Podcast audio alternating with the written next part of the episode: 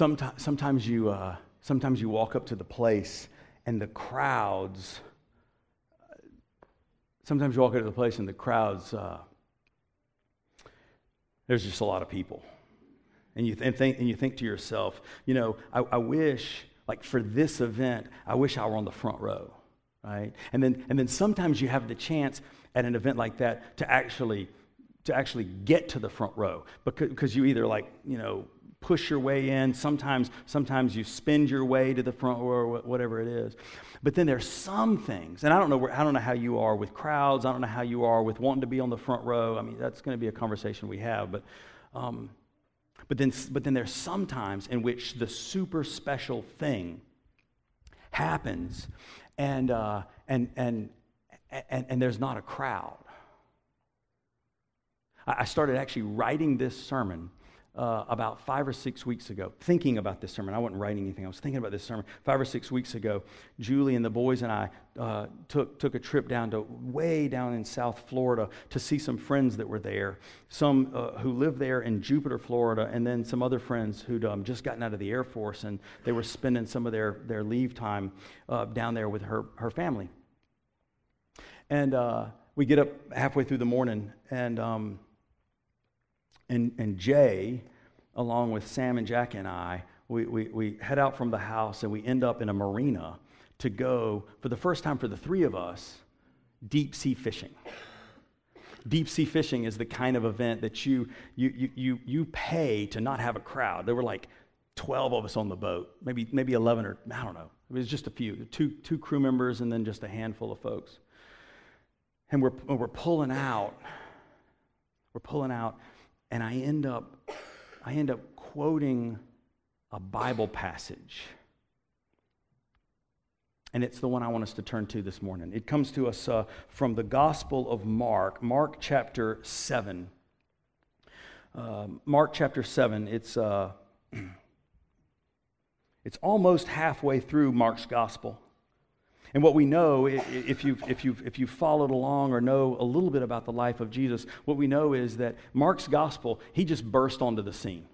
And, and, and pretty soon after, because he is a wonder working miracle man, wonder working miracle man, that the crowds all over the region, which was called the Galilee, all over the region of the Galilee uh, were just attracted to him. I mean, and, and, and, and everywhere he went, he was just surrounded by a crowd. And you can read in the Gospels that there are times in which he knows that he can't be in crowds all the time, so he escapes the crowds and he uses different techniques to escape. One, night, one time he, he escapes by night, one time he escapes on foot, one time he escapes by boat. I mean, it's, it's like a James Bond thing that Jesus has got going on where he's like a trying to escape the crowds. Well, you get to, to Mark 7, and it says he literally leaves the country to escape the crowds. And this is, this is what's going on. And so, so it says Jesus left that place, which is a reminder for just this story that it's connected to the stories before. Jesus left that place and went into the region of Tyre. It's actually like, uh, like, like north and over on a map if you're looking at it. So it's like north and west of the region of the Galilee, and it's over on the coast. And it point blank says he didn't want anyone to know that he had entered a house but he couldn't hide. In fact, a woman whose young daughter was possessed by an unclean spirit heard about him right away. She came and fell at his feet. The woman was Greek, Syrophoenician by birth, which is just two different ways of saying she was not Jewish. She begged Jesus to throw the demon out of her daughter. And he responds the children have to be fed first. It isn't right to take the children's bread and toss it to the dogs. But she answered, Lord, even the dogs under the table eat the children's crumbs. Good answer, he said. Go on home. The demon has already left your daughter. When she returned to her house, she found the child lying on the bed and the demon gone. This is the word of God for we, the people of God, and we say together, Thanks be to God.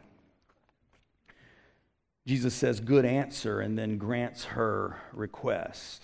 It's, it's actually one of only a couple of times in the Gospels that Jesus performs a healing for a non Jewish person. One of only a couple of times. And this is, this is one of them. And yet, healing aside, I, I went back and looked it up. I think I said this a couple weeks ago. I went back and looked it up. I don't remember ever preaching on this text. And, and, and you already know why. Because what do you do with this Jesus? Who?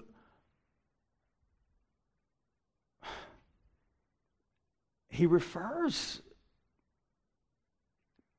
at least to the child, but really to the woman, the mother of the child, by an insult. I, uh, I went and read three commentaries this week I would have read six if I owned that many, just on Mark. I went looking for, for some kind of magical, scholarly excuse that I just didn't understand because I don't understand enough. I, I went looking for a reason that Jesus would have referred to this woman and her child as a dog. I didn't find it. And I stand in front of you. I do not know why Jesus used that word. I am clear from all of the Gospels that it means exactly what we think it means. That it was then and is still today a Jewish insult of a Gentile. And, and I don't understand why Jesus would, would use an insult. I mean, we have got a thing at the house where we're, where we're trying to practice not calling people names. That sounds, that sounds childish. Let me, let me like, like, uh, like like I'm practicing this thing where I will criticize uh, a behavior, but I'm not going to assign the same words to the person.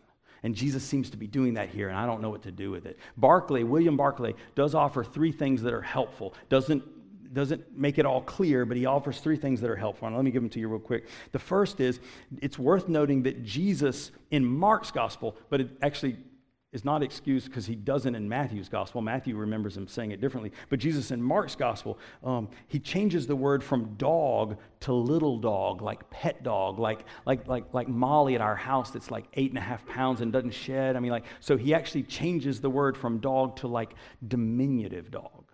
So maybe he's trying to pull back a little bit, and mm, I don't know.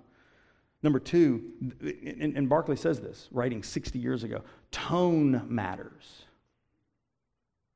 And so, so we know the words that Jesus said, but, but we also are sure that Jesus wouldn't have said it with like a snarl on his lip. I mean, Jesus would have said it with whatever compassion you can say it.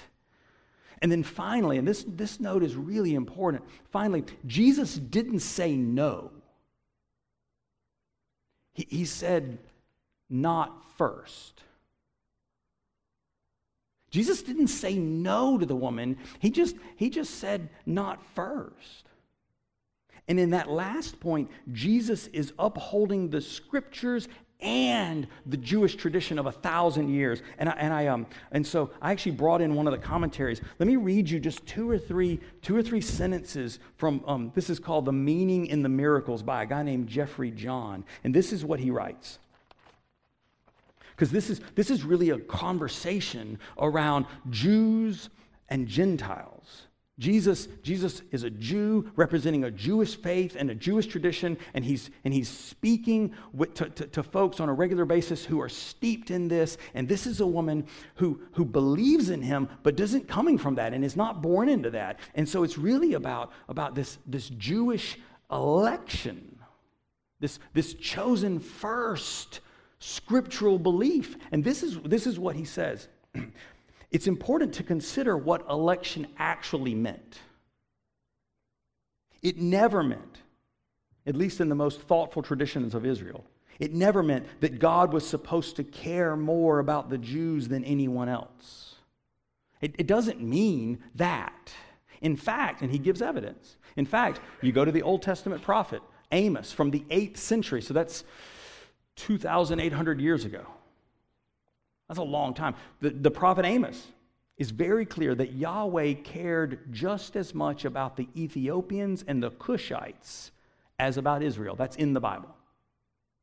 And then, and then outside the Bible, a commentary, a famous, actually rabbinic commentary on the book of Exodus describes that, that when Pharaoh and, and, and, the, and the army of Egypt are drowned in the Red Sea, God, God would have said, Silence, O Israel. The Lord is not rejoicing, for the Egyptians are also my children. So, so in the Jewish faith, both inside the Bible and then a commentary outside the Bible, it's, it's, it's, it's confirmed that it's not that God loves only the Jews and then the Gentiles. They're just, mm, you know, whatever. But it's, it's, it's that there's an order of it. And Jesus is simply saying to her, I don't understand about the use of the word dog, but he's just simply saying to her, there's an order of it.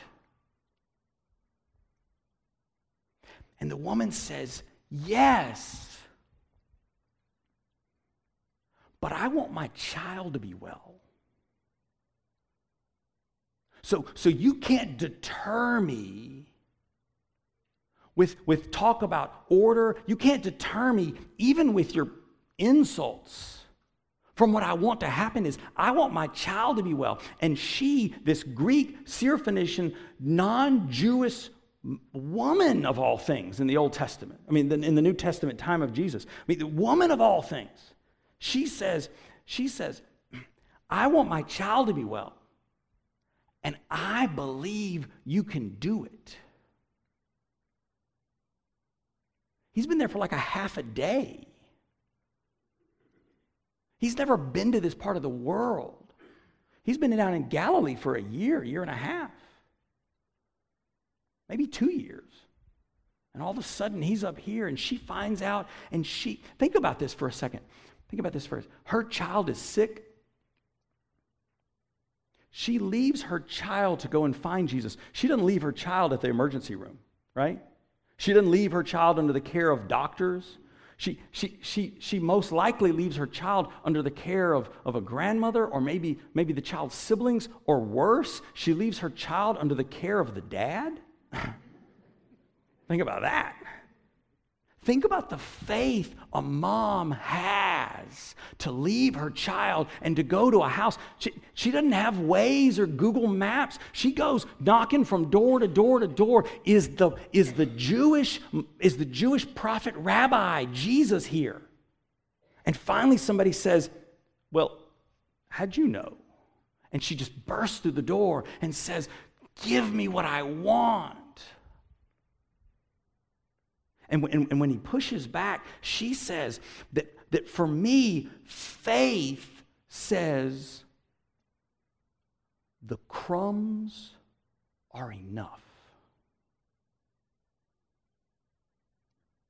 We'd been, um, we'd been on the boat for like, like two or three minutes. We, we hadn't even made it past the last line of, you know, like the rocks, you know, that sort of protect the inner harbor and all that. The boys are on some part of the boat, different part of the boat. It's a little 40 foot boat. It's not that big. And they're up front, and Jay and I are in the back. Uh, I met Jay 20 years ago when I started as his youth minister. And, and in the first three minutes, he said it once, and then he said it a second time, and then he said it a third time, like the same thing. He's just like, I want today to be great for the three of y'all.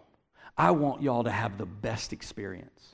He says it once, and I'm like, oh, that's sweet. And then he says it a second time. I want today to be great. I want y'all to catch so much stuff. I want the boat to sink because we catch so many fish. I just want, I mean, I want y'all to be blown away. I just want it to be great. And I was like, oh, that is super sweet. Then he says it a third time. He was like, I just want, I mean, like, I'm really, I'm really worried. What if it's one of those days where they don't catch anything? Like, I want it today to be great.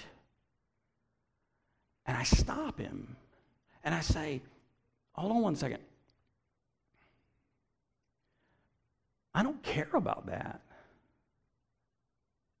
And then I said, The crumbs are enough.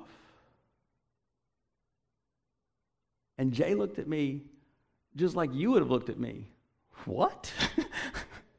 We're on a boat. What do you mean the?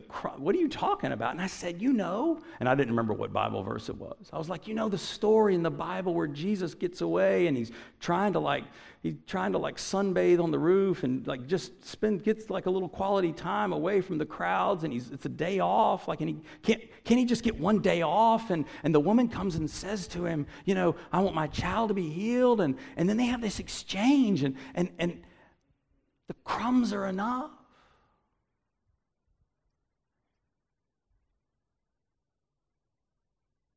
And I started that day convicted that we live at a time of history that needs to hear that faith believes the crumbs are enough more than any other time in history.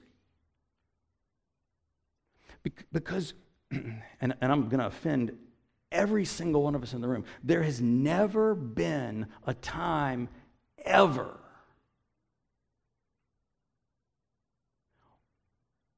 where people have been more fed than we have.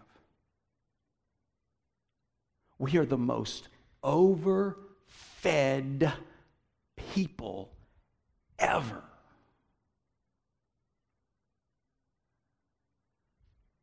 I remember sitting, oh, seven or eight years ago with the pastoral counselor I was seeing in Columbus, Stephen Muse, big giant beard, Greek Orthodox. And he said something then about my relationship with food. And I'm sitting there, you know, a not so trim number going, What do you mean, my relationship with food? Overfed.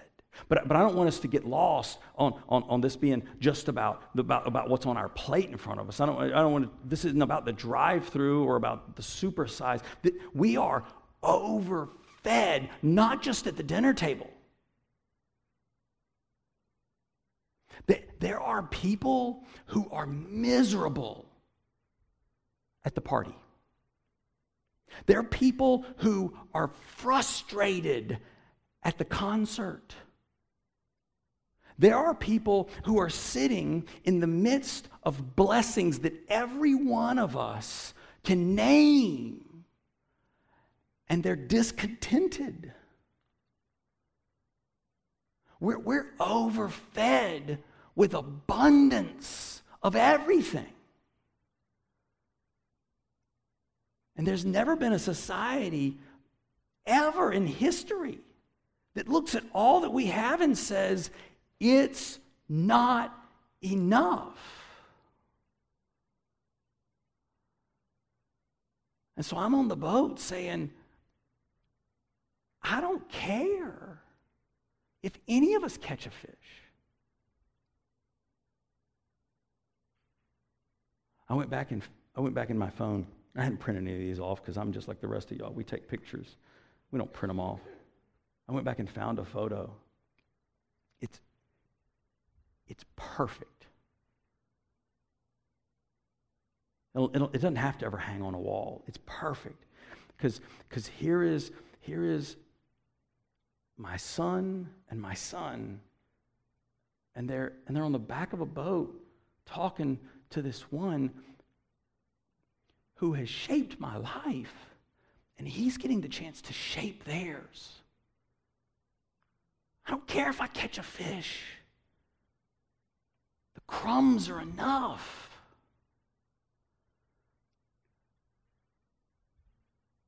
And I'm telling you, the devil is against every word spoken today. Jesus said as much. John, John 10 10. The thief. Who is that? Who's the thief? Satan. The thief enters only to steal, kill, and destroy. But Jesus, Jesus came so that we could have life. And then what does he say about that life? Life lived to the fullest. But I can't live to the full if, if I'm waiting for it to be perfect. I can't live to the full if I'm upset that I didn't get the first invite. I can't live to the full if, if the third row's not good enough or standing room only in the back is not good enough. I can't live to the full if this is not the perfect Instagram moment. I mean, and the thing is, and I can turn this on millennials right now, and about two thirds of the room would be like, yeah, go for it, get them, you know, like, you know, them and their like snap phones and chats and all that kind of stuff, and they're always selfieing and taking pictures of their food, but they're not the ones that introduced that. Who, who did they learn this from? They learned this from us.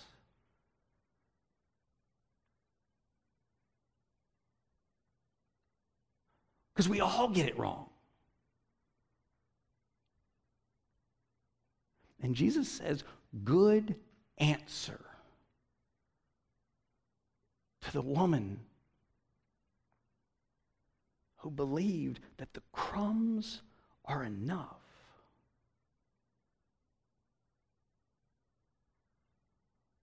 I want, I want to spend the rest of the month listening to Jesus offer the good answers that go against the evil forces of wickedness in the world that would lie to us and steal our joy.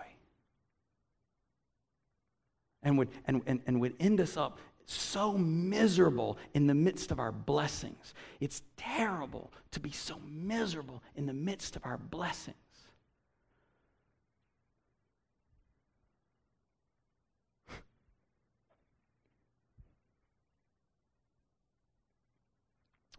The band can come on up.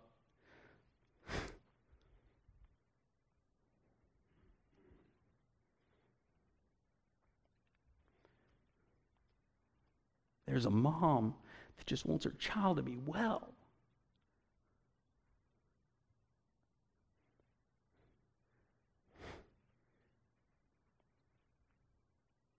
We have those moms here.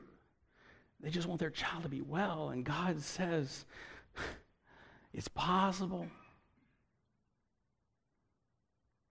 And she's sitting right there. Let's pray.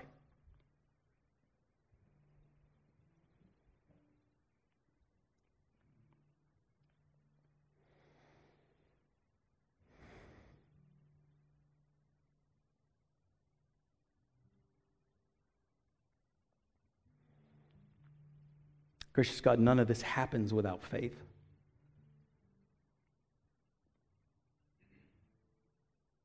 And we cannot conjure up or produce faith on our own. It comes from you. Our, our part is to open our hearts to believe the truth you've told us, to say yes to what's before us, and no to that which would deter us from living the best possible life in you.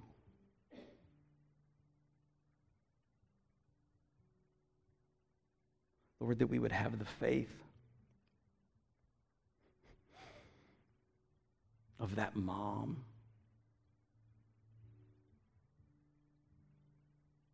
The crumbs would be enough. Open our eyes. We pray in the name of your Son, Jesus. Amen and amen.